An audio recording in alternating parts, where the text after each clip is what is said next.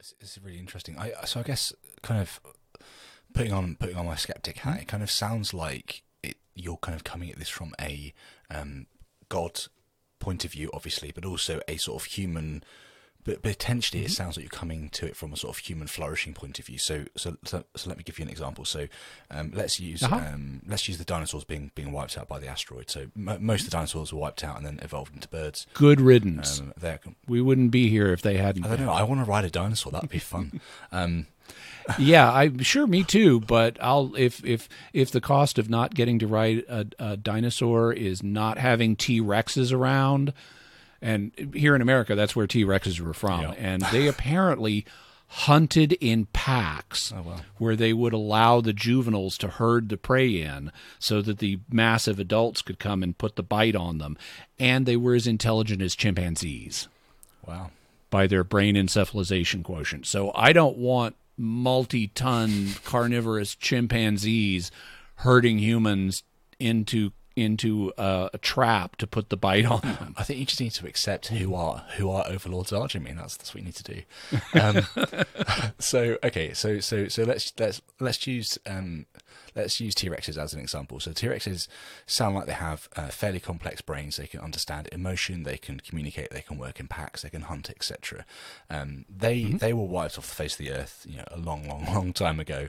Um, it kind of i guess you're saying that it isn't possible for us to look at a situation like that and say that um, you know that is an, an evil or a, a, a something that's bad that's happened for for anything until we understand God's plans and purposes for the sort of broader picture. Is that is is, is that right? Because because because somebody's going to look at sort Well- of pain and gradation and death and say these things are bad in and of themselves and they add up to the problem of evil. I don't know. Yeah, I was gonna I was gonna say I wouldn't put it exactly that way. Uh, the pain and the suffering, including death, even if you know an asteroid hits and you have no painful experience because you die too quick, death itself is an evil. And so I would say no, these are evils. What happened to the dinosaur is a phys- dinosaurs is a physical evil. The question is, is it an intolerable physical evil? Because if there's a good reason for it, like 66 million years from now, that'll enable me to have conscious, rational beings that can freely choose to love me and each other, then there's a counterbalance that could make allowing that evil to be tolerable. Just like if my child is going to be spared horrible diseases that could maim or kill them, that enables me to tolerate the evil of the fear and the pain of the injection that my child gets. So I would say the injection itself, the the pain of that and the fear of that, those are evils.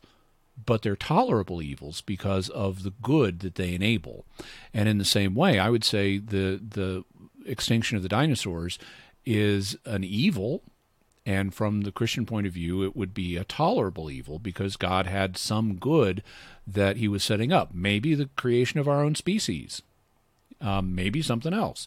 But um, we have no way of knowing the um, the long term plans of God and all of the things that may happen down the line that might retroactively make an evil tolerable. And so I don't think we have a way of rationally appraising um, evils and saying, oh, this has to be an intolerable one from God's perspective. Yeah. Okay. So it, it, it sounds like a sort of human centric. I don't mean that in like a negative way, but it, but it sounds like you know God's plan is to have creatures that are able to have free will and consciously, rationally engage with Him and the world around them, and be His kind of witnesses to to creation. So it sounds like a a, mm-hmm. a, a Christian human centric view of what's sort of the pinnacle is because the Bible says, you know, kind of God created us and we were very good, whereas everything else was just good. Is that kind of where where we're going with this, Jimmy? Well, I, I, I'm not in. I'm not a a huge fan of human supremacy. Yeah, sure. Um, You know, there. I mean, I, I would say that having rational creatures capable of exercising free will in a rational manner is very good, and it's a good. But um, I believe in intellectual humility when it comes to God. I'm not going to say that we're the best He could have made. Um, for all I know, I mean, angels are you know they're rational beings as well and and they had this they had a freedom option just like we did or do and um, and they're smarter and more powerful than us. So maybe they're better than us. They're not. Their creation is not covered in Genesis one. I think man is kind of a pinnacle on the planet Earth in the physical world, which is all that Genesis 1 deals with. But there could be other creatures elsewhere in the universe that are physical like us, but that are better than us. Or there could be creatures in the spiritual world like angels that are better than us. Um, so I don't want to make it sound like uh, a kind of um, human supremacy point of view because it's not. I recognize humans are are good and they have benefits that uh, not all creatures do. You know, we're smarter than amoeba, for example, and so I would say we're superior to amoeba in that sense. Um, but I don't want to make it sound like we're the pinnacle of everything because that's simply something I don't know we may be the dominant life form on earth, but that doesn't mean we're the pinnacle, that we're the bestest that could that God could make. He's omnipotent. I'm sure he could make things that are much better than us if he chose. Mm. And he may have chosen to. Mm. It's really interesting. So it's, there's a bit of a tangent, but I think it's kind of worth going down just to kind of mm-hmm. flesh flesh out as much as we can. So um, we're saying the the kind of um, extinction of the dinosaurs was an evil, but it made way for uh, something else, and it might make way for something else in the future we aren't even aware of yet. And so, therefore, we kind of can't view. Um, we can't view it through as this is bad and there is no good that's going to kind of reconcile that badness. So, mm-hmm. are you kind of saying as well then, so that if meteor 2 strike. I'm aware there's been more than one meteor that's done a massive extinction event but say another meteor comes tomorrow hits earth and kills all mammals all mammal life forms. Or or a or a nearby supernova sure. or something like something that. horrific yeah. that could possibly happen. I mean, there's loads of there's loads of options. Um, pick whichever you want but so say something wipes us out um, and and God's real and there's going to be something that's going to come in the future to kind of um, better mm-hmm. better his plans and purposes. Are you saying that that would be an evil, but actually because of the outworkings of God and his directional pull, it doesn't necessarily mean that it's not acceptable because God could still utilize mm-hmm. it for something we aren't aware of yet?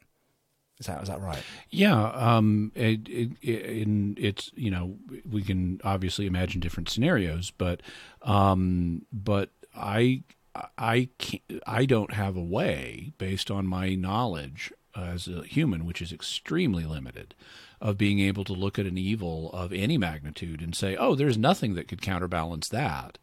Not when the future is infinite and and God can um, God can uh, make entire universes. I mean, He could.